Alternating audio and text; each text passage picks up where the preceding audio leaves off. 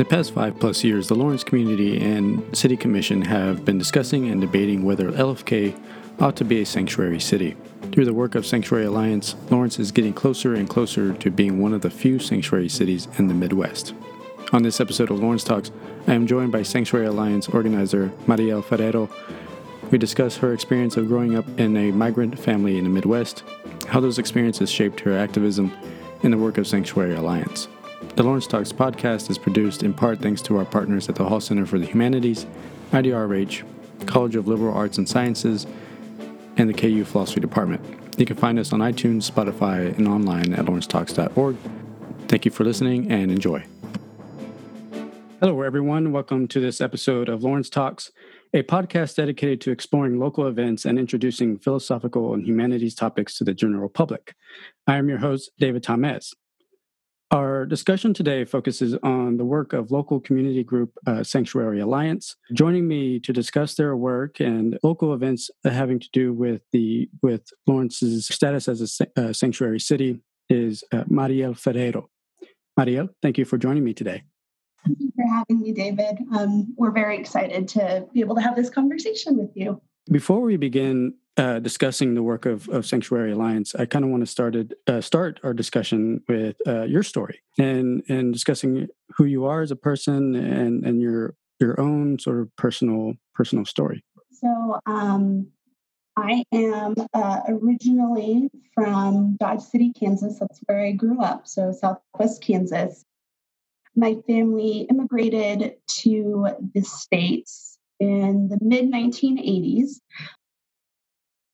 as a product of both um, opportunity as far as job and housing goes, but also just the increased, know, ever present violence that we see that's really pervasive in the country that was a growing concern. And, and I think my parents just wanted the opportunity to have their children exposed to what they uh, envisioned the United States being, which was a country would allow us to live more freely or have that that idea. And so growing up um, kind of went through the naturalization process with my family. It took parents about 14 years to establish residency file an application and also during that time it was kind of during the reagan era and when congress passed the first, uh, most comprehensive, comprehensive children of those getting naturalized that were under 18 to be grandfathered in and get their citizenship. So I was very young during this whole process, but kind of grew up with that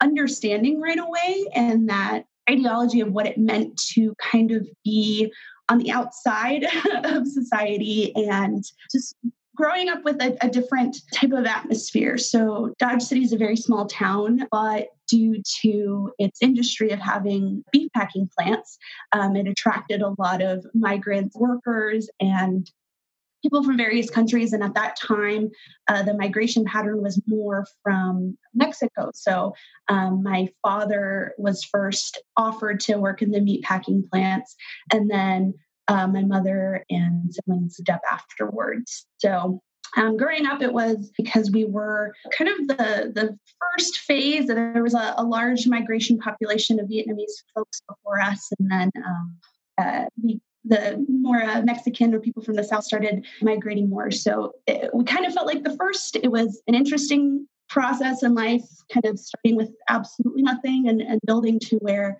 family is today. I'm, I'm very proud of my parents. They, they're kind of my inspiration for this work because of that sacrifice that they did for leaving our entire family. And nobody else lives in the States pretty isolated from my extended family. So that's always been difficult is we've had to really create our own families our um, chosen families outside of returning to mexico and, and visiting as often as we could. So just growing up with that experience and then going on to i moved to wichita and um, studied at friends university and actually studied music there. And the first time that I was really out of my element. We had built a community in Dodge with a lot of other immigrant families, but this was the first time I was really on my own and in a very white centered community. So that, that was more pervasive, but I could still see the need and the requirement to address a lot of the concerns around immigration and people feeling like they could be a part of the community and live freely and really not worry about the naturalization process, worry about immigration, especially in the last, you know, I would say back for, since 2013 and on, it has been a major focus um, on the national platform as well as the local. So I really um, since I was a child, but more into my later adult years, really decided to dedicate myself to creating conditions for, for the immigrant, and documented and migrant community that were better than what my family went through and my migrant uh, advocacy work. Great, thank you. One aspect of your story sort of resonates with me, or I mean, a great deal of it does. But when you talked about the Reagan years and that first comprehensive law regarding uh, children and uh, children of immigrants. I know, at least in, in, the case of my my wife and her parents, her her mother kind of looks fondly on the Reagan administration for that reason. You know, Americans have have their you know reservations about about Reagan, obviously, and uh, rightly so. But it, I was wondering if that's the case with with you and your fam with your family as well, that they kind of look kind of fondly on uh, on the Reagan administration for those for those reasons. Yeah, so um, it is really complicated, right? Because uh, while you know the Reagan administration, the Reagan era was harmful for marginalized communities in a lot of ways. War on drugs, things like that, is so pervasive. Um, I really more put my thanks on Congress and their willingness to pass comprehensive immigration reform. That was that was more where I was focused in my later years. I think my family and, and the Latino community at, large really supported Reagan and where a lot of people from that community became Republicans in the first place. They were there was a huge push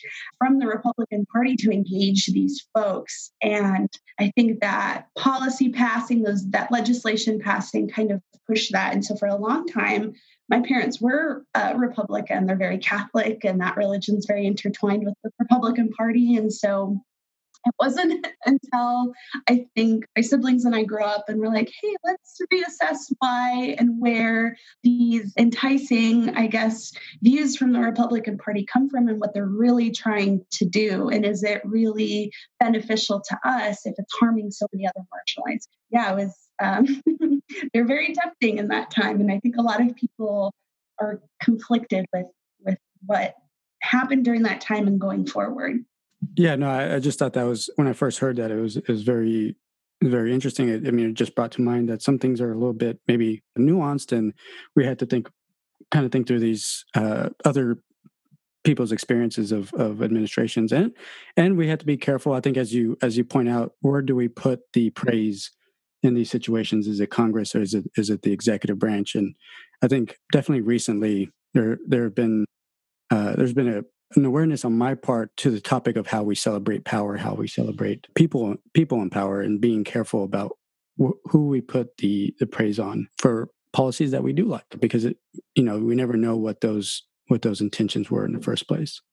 Yeah, I, I think that's 100%. It's looking at um, the humanity of it all and understanding that a lot of times um, the best interests of the people aren't necessarily what's at play. It's just a byproduct. And so, while we did see some really positive things come out of that uh, kind of amnesty and things like that, we did see a lot of the the bad things happen. And I, I really connect it to um, the Obama administration and my qualms with with that particular administration where Congress was at the time and nuances and understand that uh, when it comes to government and the way policy is created and passed, it's almost seldom in this case really about the people and more about the interests. And so that while that's not the most positive thing, it's kind of the reality and, and something you really can't idolize uh, people, administrations, because you know sometimes they're they're not there for necessarily the good of the people. So yeah, that's that's taken a while, but I think I can see my community starting to kind of turn away from that ideology and and be a little bit more critical in their assessment. So yeah, and so the next question that I have, or the sort of central question that I have, Lawrence has a certain status currently. I believe it's it's referred to as a welcoming city. If you could draw out that distinction uh, and what in sort of the important aspects of of why it's important that we move from a welcoming city, what that and what, what that means to to a sanctuary city. Sure. So um, it's all about legal binding policy. If I had to like really generalize it, those are the words I would use. Um, the welcoming city was a proclamation uh, when, especially after um, Trump tried to um, uh, which affected a lot of the university students and um, caused the two university, um, Haskell and KU, their presidents, student body presidents, to um, draft a letter. Uh, I think that a local high school was also in conjunction with that, and as well as community members kind of came together and said, "Hey, um, this is what we're seeing on the national platform. Um, we're not okay with this, and we want Lawrence to take a stand, like so many cities are." And at that time, the goal was sanctuary city, but with kind of the antics that the administration was doing at the time, there was a threat of defunding um, money if a city were to declare sanctuary. And so um, which was misinformation. That's unconstitutional. But at the time was not something that folks had really ever thought that it could be done and especially in an executive order form. And so there was a lot of fear that was kind of spread through the community well if we do this and we make this step what are we losing and that was really unfortunate because i think at the time myself and a lot of community members were like, hey, actually, you know, this is unconstitutional. It's going to get uh, struck down in, in different court circuits. Like, we, we know that this isn't true, but it just, I guess at the time, just wasn't the correct place to start. And so we decided, okay, we're going to build off of that. We think that's a great thing. A proclamation is a wonderful thing to say, but we need to put what we say into practice. And how can we do that well, if we're going to go through our legal system and our justice system, it has to be legal binding policy. So that, that's really the, the biggest difference. It's saying and then it's saying and having something that is legally binding to back it up. You in, in your answer, there's something interesting came out about uh, the whole uh, process of kind of, of policy making, and you, you said that you started you started out with the goal of bringing out or establishing Lawrence as a sanctuary city. But given the the sort of rhetoric at the time and what was going on, had to I hate to say settle because it was it was very important that you came to to establish what you did at the time. But it, it sort of speaks to the issue that we or this practice and and and policy making that sometimes we have to settle for the again, I, I, I, don't want to use this language because it's uh, a, a goal that, was shorter than, than uh, that fell shorter than the absolute goal that you had. So I was wondering what, what were your sort of insights generally about, about the whole, uh, the process of policy making? That, that is true. And I think it, it's, it's hard to find words to adequately um, show that because uh, yeah it, it, wasn't settling but i, I think I, I, believe really strongly in the process of emergence and the process of doing things in a way that is community focused that's listening to the community that's understanding the needs and then directing language and making policy if that's the the route we're going that is really addressing and, and helping and that will be beneficial and not just a blanketed statement. Because that's kind of where we started and maybe that is what needed to get the conversation rolling.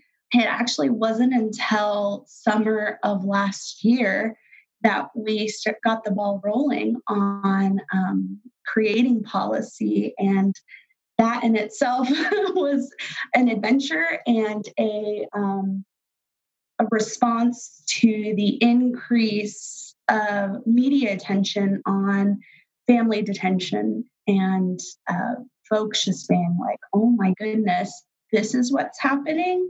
And for a lot of us who have lived through this, um, detention centers are not something uncommon. The treatment uh, is definitely not uncommon. It, it's you know at, at, first I was like, well, yeah, um, welcome to the welcome to our reality. But the ramping and the the I hate to use this word, the efficiency that the administration was using to detain more families, that was something I had never seen. And so that was alarming to me. And I could see um, community members, especially allies, wondering what they could do.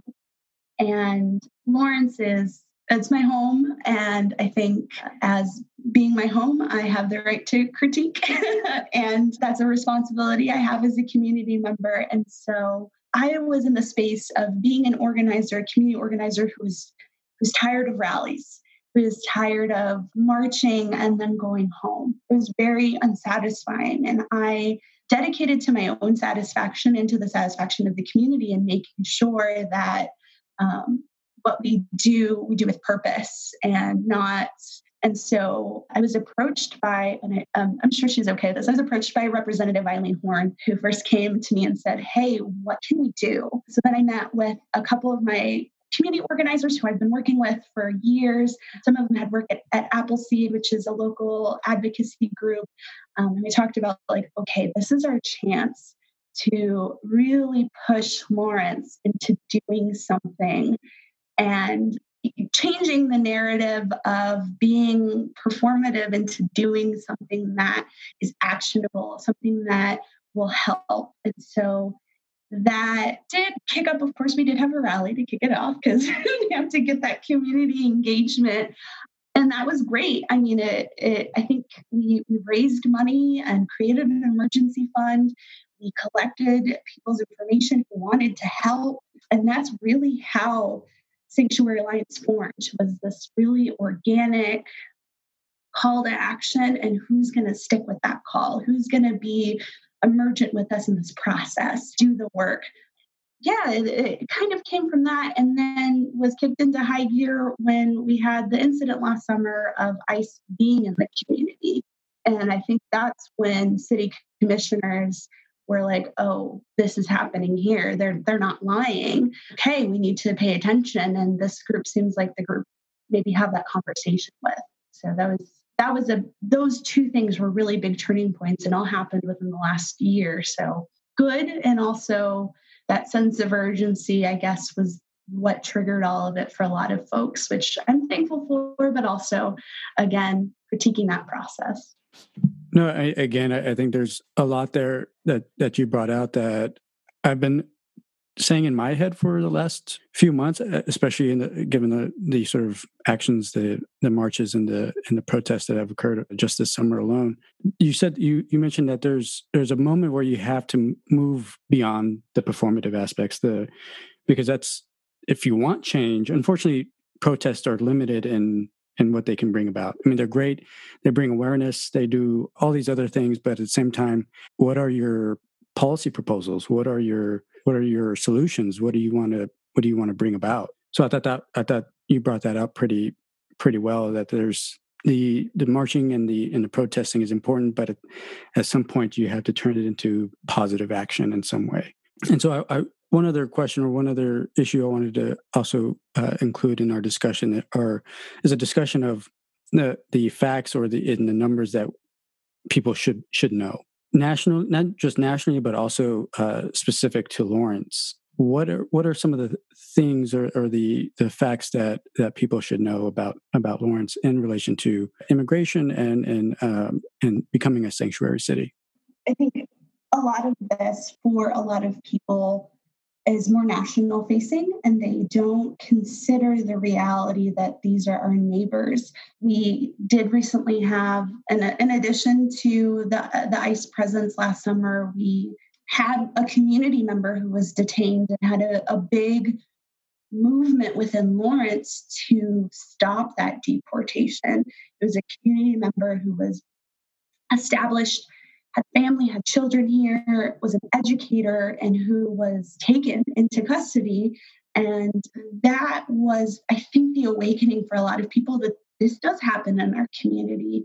though it, it's not we're not a densely populated community when it comes to undocumented folks. We still have about 4,000 people that that could affect within the county, and probably more if we consider population, things like that. And so, while that's not, you know, in the tens or hundreds of thousands like larger cities, that's still people. And we still have to connect to the humanity of those people and their just their, them being and feeling safe within their community and reminding people that immigration offenses are civil offenses like a parking ticket like a speeding ticket you know they're not federal or they're not criminal violations and there's a very big difference there and the administration currently has done a very good job of blurring those two lines and saying immigration is illegal,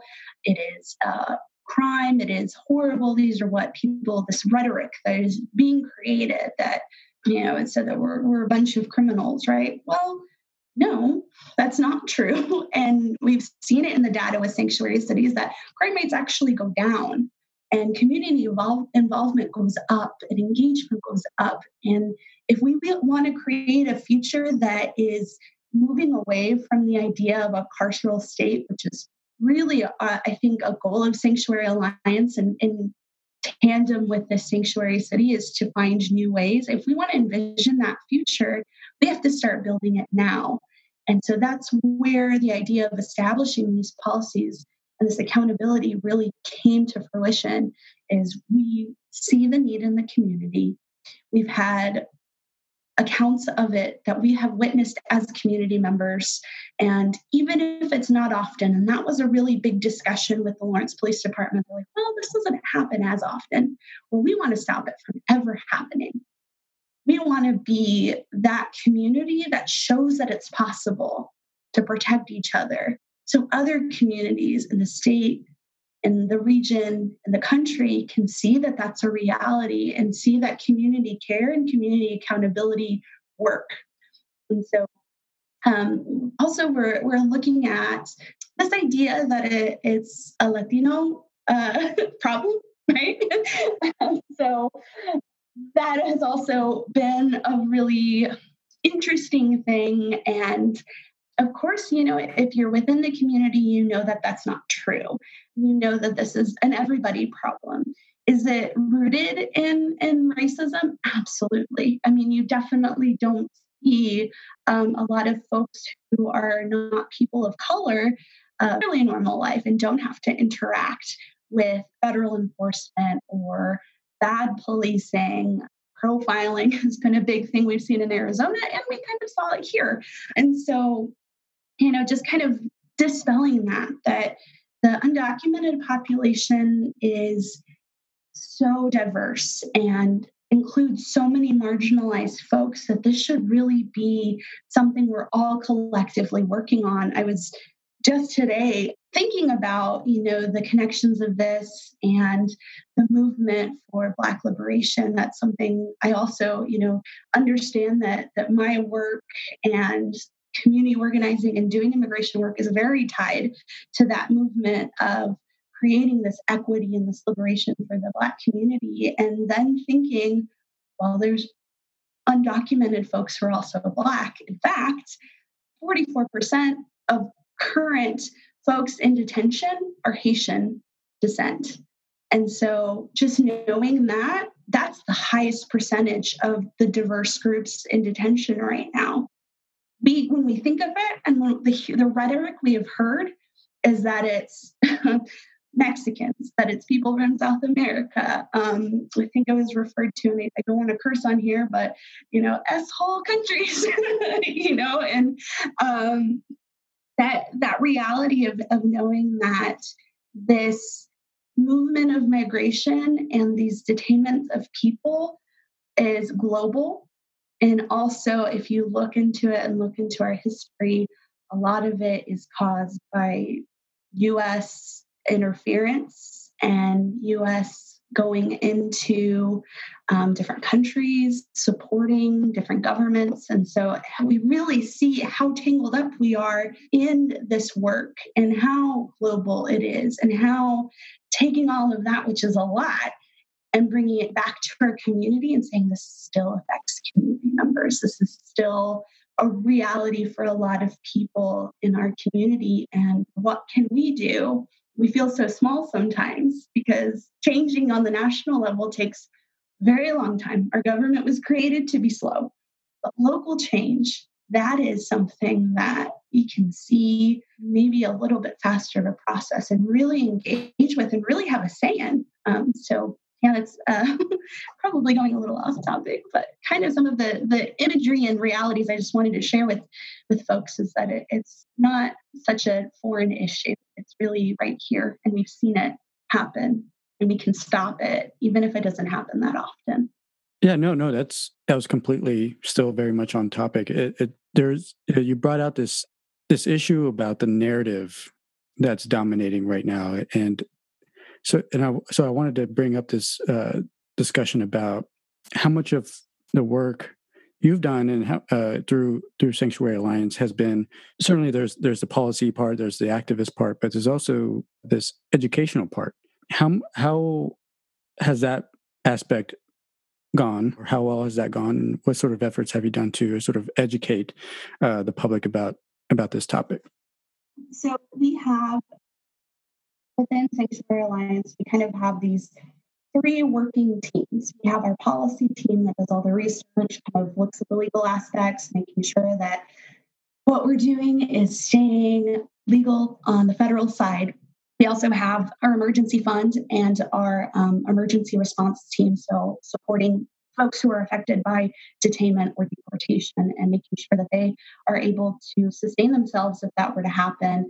And then we do have an education and outreach team who right now we're very much social media based um, due to the pandemic it's kind of limited us a little bit on our capacity to engage in a physical way with folks but you know working with groups like Centro Hispano, working with Plymouth Church has been a, a, great group who has been organizing a lot of work already and offered to have us come and speak. We've had the Universal Unitarian Church had one of our members come and speak on the history of Latin radicalism and how that ties and connects to the current migration patterns and how the US is really intertwined in a lot of the things that are going on right now that are causing people to migrate. I'll just say that.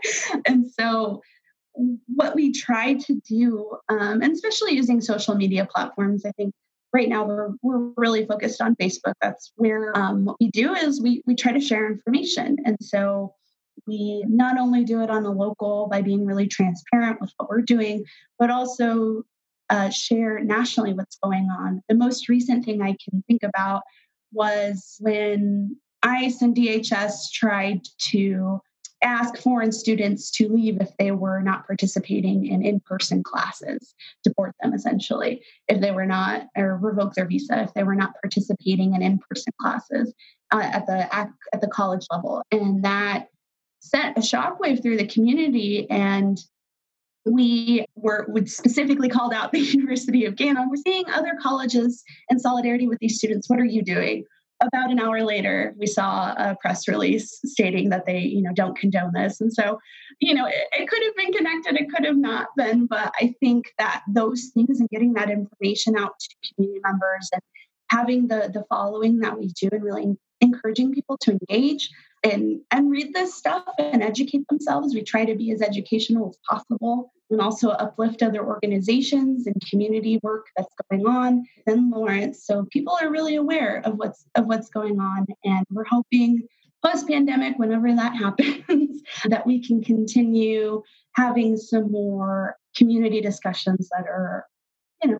Uh, with people and connecting with people and having a little bit more discussion on that and really engaging folks. So that's what we try to do on the education side. I think it's we tried to do that, and I think we did a great job uh, that was a big thing we had to do in the beginning. Our very first meeting last year on October, um, we had a whole presentation and facts. And really, while yes, was it was directed at the City Commission, that was a platform for us to um, help uh, educate the community on some things that folks really haven't thought about and really don't know how how much immigration impacts their community. And so um, any platform we can try to hop on and, and help folks it's really an organic process but uh, we're always reading and a lot of us it impacts our lives directly so we kind of don't have a choice but to stay up to date on it. Um, but yeah that's our goal. I, I think education is crucial in um, getting people to understand why uh, they need to be involved and they need to be community focused. Yeah, I, re- I remember that that first meeting last year. Anna and I sat in on uh, that day at the at the city hall, and I just remember thinking to myself, "Wow, this is really thorough." Just how not only the information you provided, but with all the speakers that that were there, you had the uh, public service everyone from public services there to sort of say, yeah, this isn't going to affect our effectiveness all that much uh, if we're ready to be a sanctuary city. Sort of just addressing every possible retort you could you could possibly anyone could possibly give. Obviously, it's not going to stop people from trying to still provide retorts. In fact, I think it was the following not the, the following meeting that meeting that dealt with the sanctuary line or sanctuary city where people who disagreed up and voiced their and voiced their concerns which is like why weren't you there the, the first time? But but I, I i guess so that gets me to one did you did did you notice that too? And and two an instance where you changed somebody's mind or somebody came up to you and it's like yeah i i i thought this way and and now you totally like in your thoroughness just showed me the way just i just changed my mind. Yeah i think that that meeting in particular was was tough i think especially for the marginalized folks that were present because a lot of it was um, just really harmful rhetoric just you know things that folks see in media consumption that rather than doing the work themselves, really just kind of latch on to like headlines or tweets or things like that. And so it, it was not the, the best atmosphere to be in. But what we kind of did, and I, I have to thank a lot of the, the team members because we have folks who are really like doing the digging, doing the research, and making sure that we are covering uh, as much information as we can and making it understandable and palatable to you know community members who sometimes you know legal jargon is not comprehensible. It's um, definitely designed to that way um, and not accessible. And so what we really tried to do is make information accessible. And so when we did have folks come up in public comment and say you know this is why i don't support this you know, uh, for a number of reasons. What we did is we just had people come right after them with a public comment and say, you know, uh, actually, this is the the real um, data, and this is actual educational piece we want to provide you. Here's where we got it from. We just want you to know that what you're saying is is not the reality.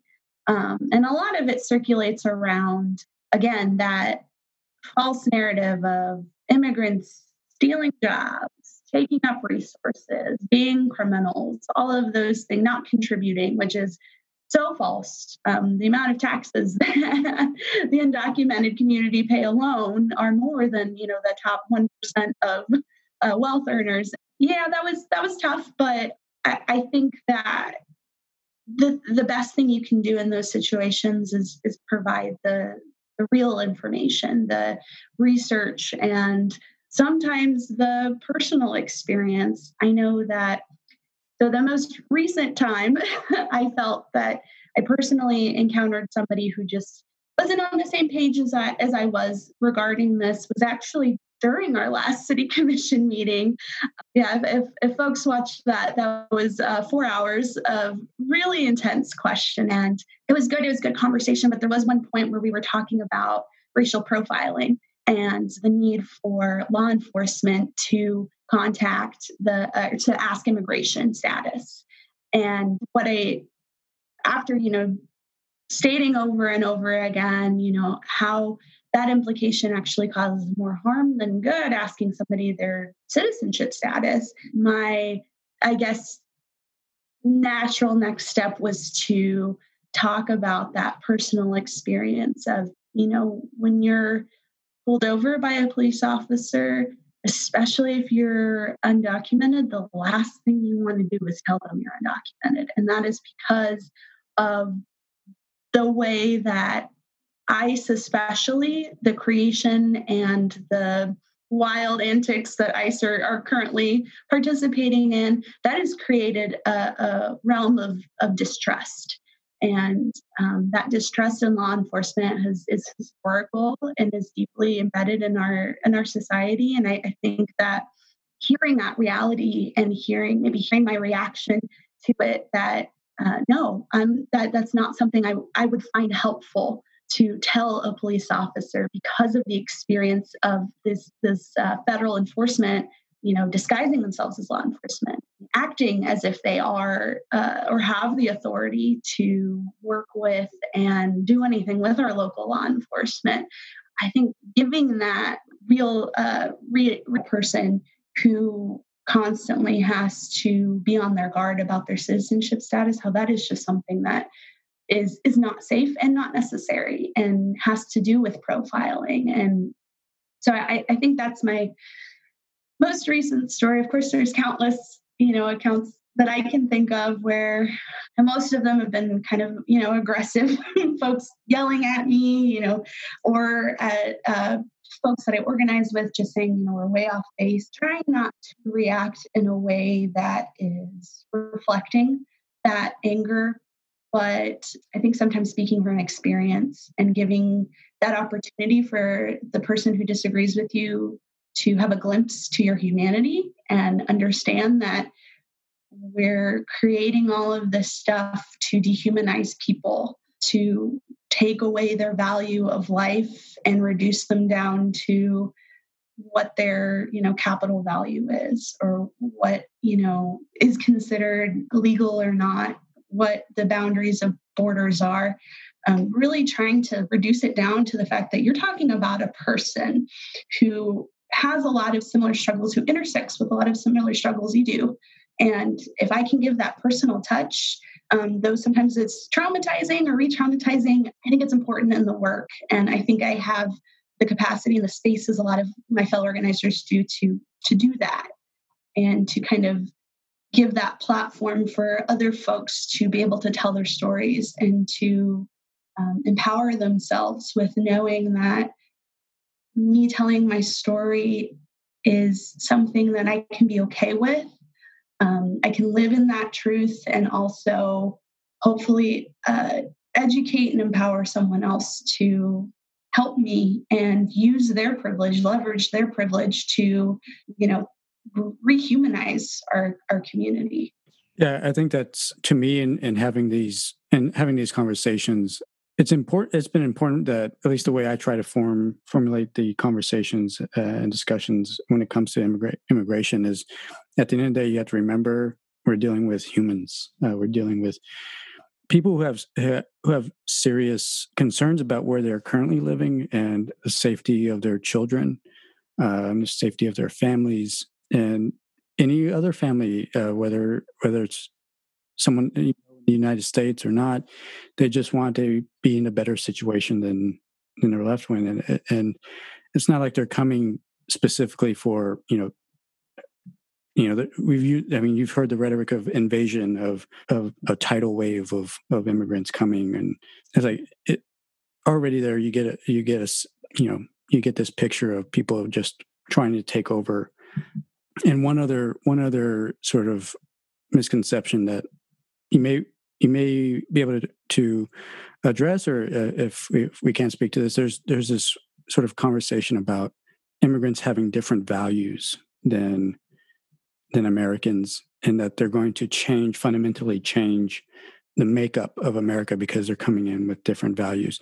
I I don't have. I mean, uh, speaking pers- uh, personally and and to our to our own my own story of you know what my parents believe what my wife's parents believe and if there's anything that maybe contrary but this uh, to american values this is debatable but we might be more collectively thinking than than than individualistic thinking immigrants some that some immigrants tend to be but uh, other than that i don't don't know often what they what values they're speaking of that are that immigrants have that are contrary to. But yeah, I, I don't know if you uh, can speak to that sort of that issue that people have often brought up too.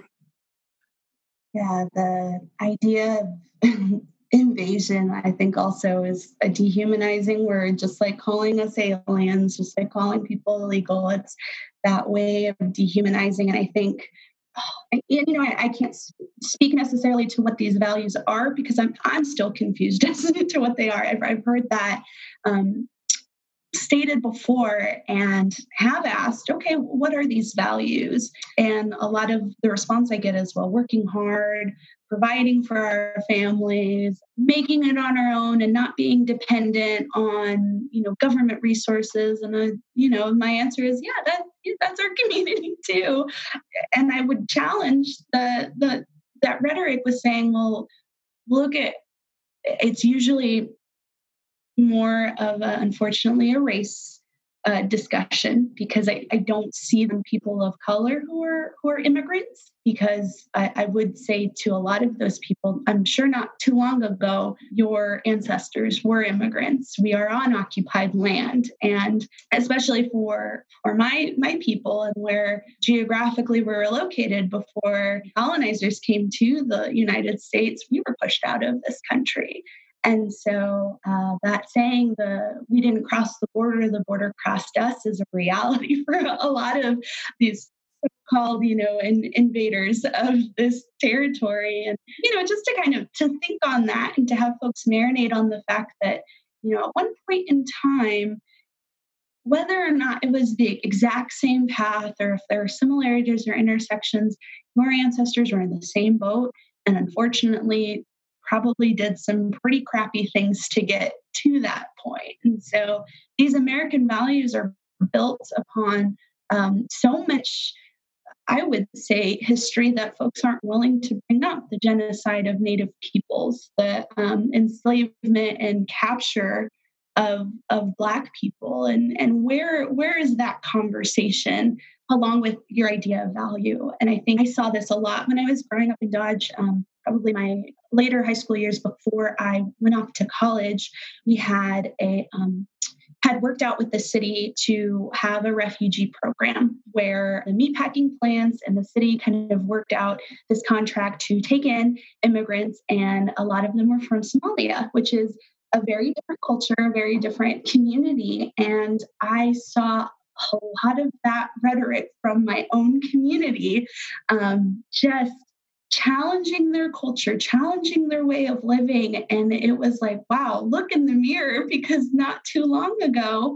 folks were doing the exact same thing to you. And so I think it's this ideology of being afraid of different cultures and being afraid of the unknown and not willing to accept that. And that is severely rooted in this white supremacy ideology that there is one one type of way to be and if you're not that way, if you don't look that way, if you don't act that way, if you don't come from this or that, then you are other and you are not supposed to be here. I felt that a lot in when I was growing up that I was definitely different and I was definitely not I was definitely othered a lot and so it was kind of that kind of cemented in my mind okay I cannot do this to other people people. And I, I, would never want somebody else to feel that way, to feel like they just didn't belong. And so I, I really, I struggle with, with people who have that ideology because I don't think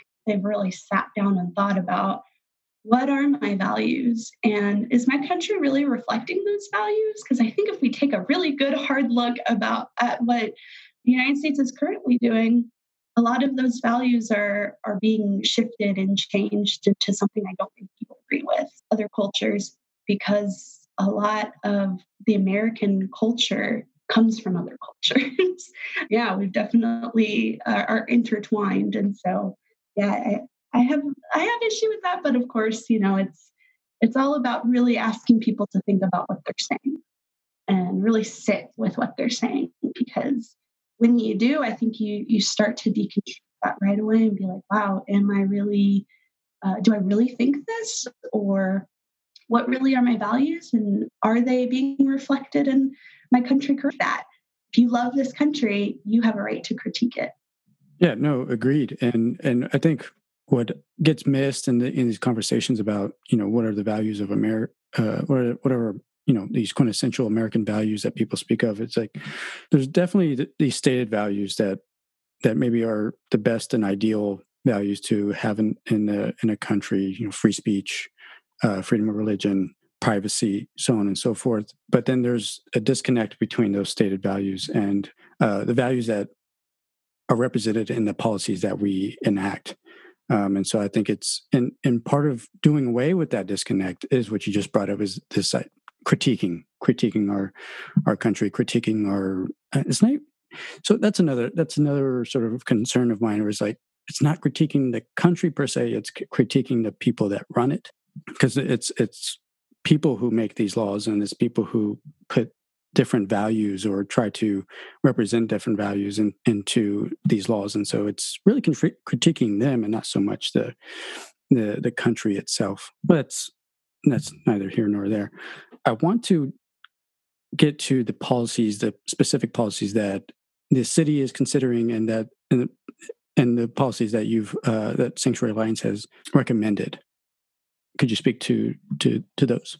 So um like I said, this has probably been about uh, it's going to be over a year now um, when we come back of, of, processing and looking at how to make this idea of sanctuary city a reality because um, the term sanctuary city is not a it doesn't have one single definition right it, uh, the overarching is that is it is a city or community that protects community members regardless of their immigration status and so, what we did as Sanctuary Alliance is we really dug deep into what that means. And we looked at other communities looked deeply into communities in California, um, looked at New Orleans was a big inspiration for us and where we pulled actually a lot of policy language from and other communities. We, we thought, well, um, there's a wealth of knowledge out there and we don't want to reinvent the wheel. We want to adjust these policies to fit our reality in our community.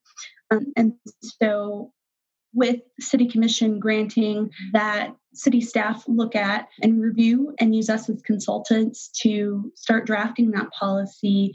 Really it was looking into each department that the city has and seeing is it one is it accessible to all community members? And two is it doing anything that would challenge the safety of community members and so the first part was, and with most departments was fairly easy, was, you know, does, does each this does each department serve the community in as deep of a capacity as it can? And that really um, translated to do we have interpreting and translation services? Are is the language that we provide in different languages? How do we connect with our community members? So we had a deep conversation about that and i think um, a lot of the city ordinance really reflects that and shows that okay here's some, some guidelines you you should have translation services.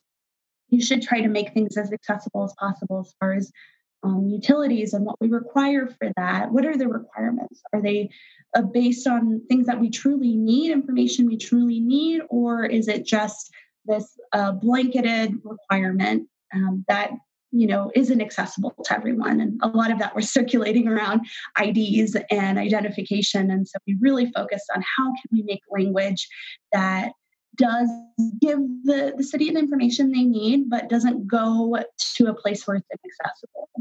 Um, and so that was uh, a really really good conversation. And i think it allowed a lot of people in Sanctuary Alliance to really see what the policy writing process was for the city. What we kind of took a deep dive into what each department does, what their administrative policies are, and how we could fit that into ordinance. Then we looked at okay, do we have any practices or can we write things that would protect the community? And of course, the big department we were looking at was obviously the police department.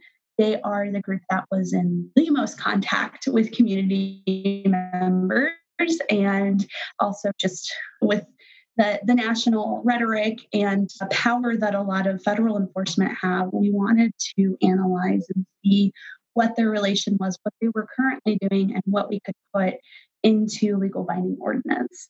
Um, I think that portion was the one that took that is taking the longest because, um, as I mentioned before, we're we're reimagining a different way of um, community accountability and community safety.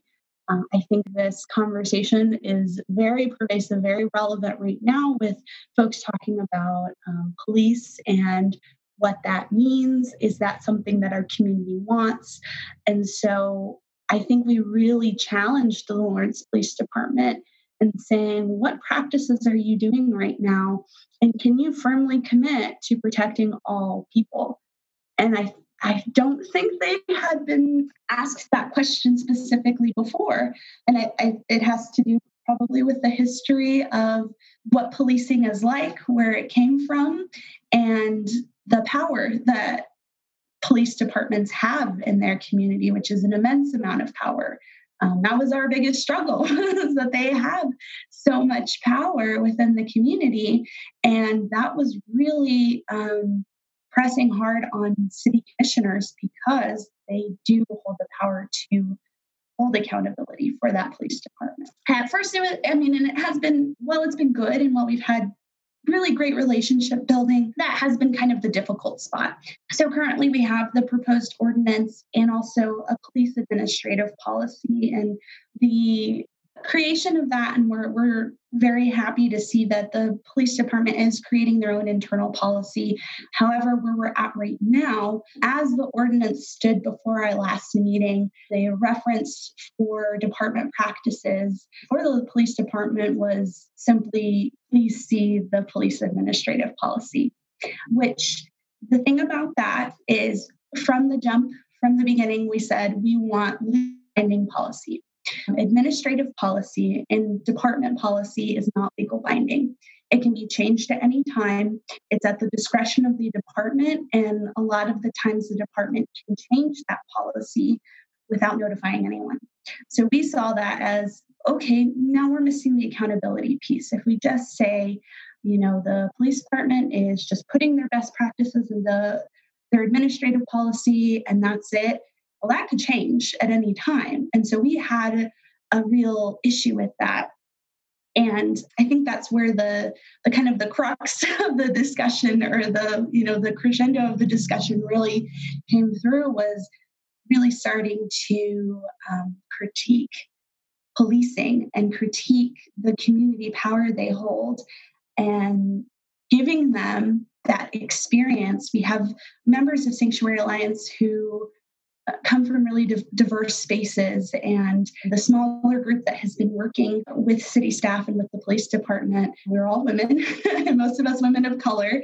And so, really giving our experience and, and talking about how maybe they perceive their community work is not the reality that we see.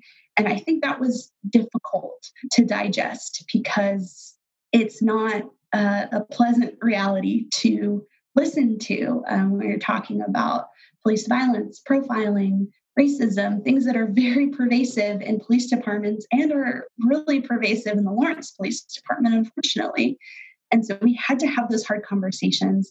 And at the end of those conversations, what we decided as an organization was to suggest um, provisions within the city ordinance, kind of as guidelines or a structure that the police department would have to follow in writing their policy. And so those were um, very concrete ideas, um, you know, not asking immigration status, notification, just really um, deep conversation on here's the structure, here are the provisions that you have to include in writing your policy for this to truly be a safe city to truly call ourselves a sanctuary city. And so I think that that kind of shook the boat a little bit and was the big discussion um, at the last meeting. And we did have a lot of conversation around it because um, I think they felt that we sprung it on them a little bit. But I think through the entire process, we were very um, forward in saying, this is where we stand. We need the legal binding language in order for this to be effective. And so, you know, committing to that and making sure that uh, the police department is held accountable is really important. And so at that meeting, last our last meeting, what was discussed was were those provisions specifically in the ordinance and what we were encouraging and really saying is this is the language that we think is appropriate.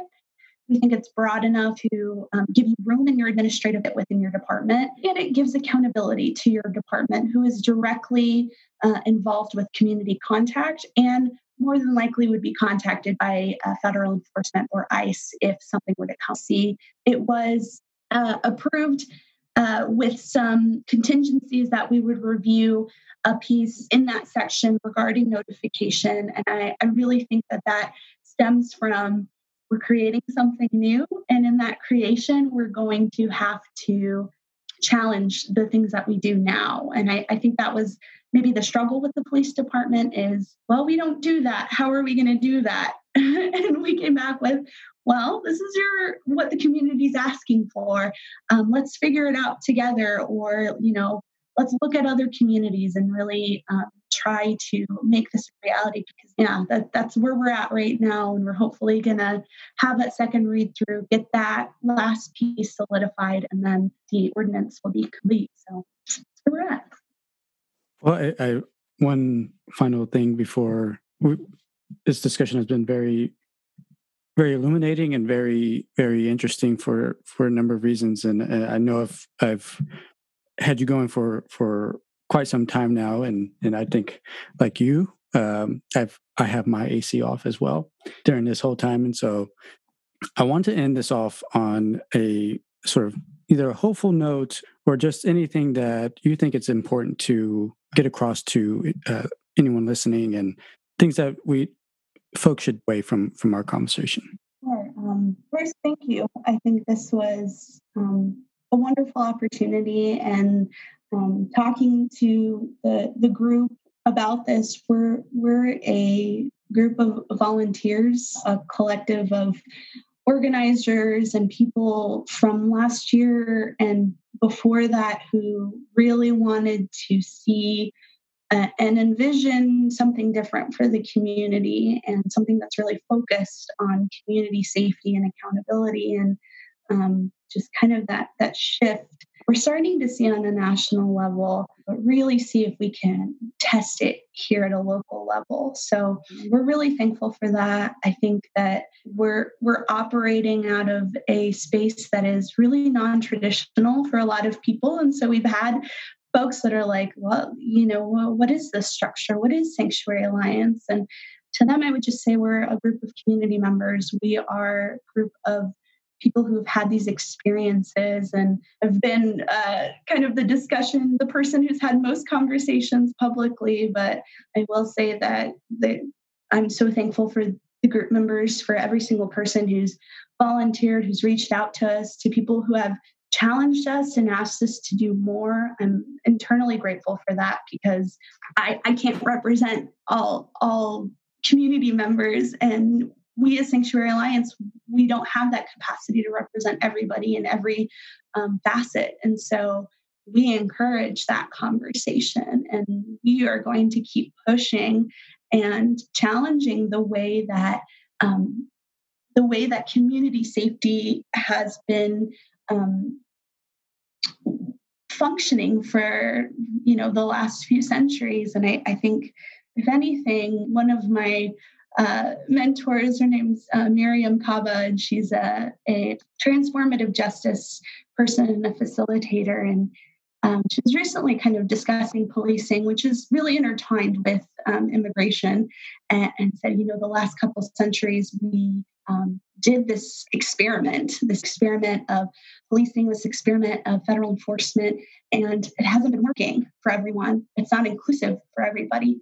Um, so why can't we start a new experiment? And so that that is kind of the core of what drives me as an organizer. And I think something that for Sanctuary Alliance is a really big thing. We want to try this new experience, experiment, and really center people and really center humanity. And right now, we have to work through the structures and through the systems that were created because we have to build things as we think about dismantling things that don't serve us. So, yeah, I think that's uh, it's maybe a radical idea for a lot of people, and that's understandable because we're challenging what's considered normal and what's considered socially acceptable. But I think if you really look at the work, if you really look at the policy that we're trying to advocate and fight for, it's really to protect people, all people. We we say it pretty much it's our tagline at this point that we say sanctuary is for all. And we, we truly mean that. We cannot move forward if we're leaving people behind. And so that that's what what the goal is right now is to find a way and this is the start of that this is not the perfect answer for it and that may shift and change but we're ready for that as well and we're um, open to exploring different options so um, just being comfortable with that that change and being comfortable with kind of dreaming the future that we want to see well, Maria, uh, with that, I want to thank you uh, so much for coming on and and uh, discussing the work that you do, and uh, and everyone that that is part of Sanctuary Alliance, all the work that that you all do. I think it's wonderful work to highlight, and that uh, that's part of what I I find importance in in want to do with with Lawrence Talks is highlighting this, the important work that people in our community are doing to imagine what. It, uh, a just community looks like. And so, uh, uh, again, I just want to thank you for, for coming on and, and giving voice to, to the work that you do. Thank you so much. Appreciate you very much. And Lawrence talks. And yeah, I look forward to hearing this. well, and uh, with that, thank you all for, for listening, and we'll see you on, on the next show of Lawrence Talks.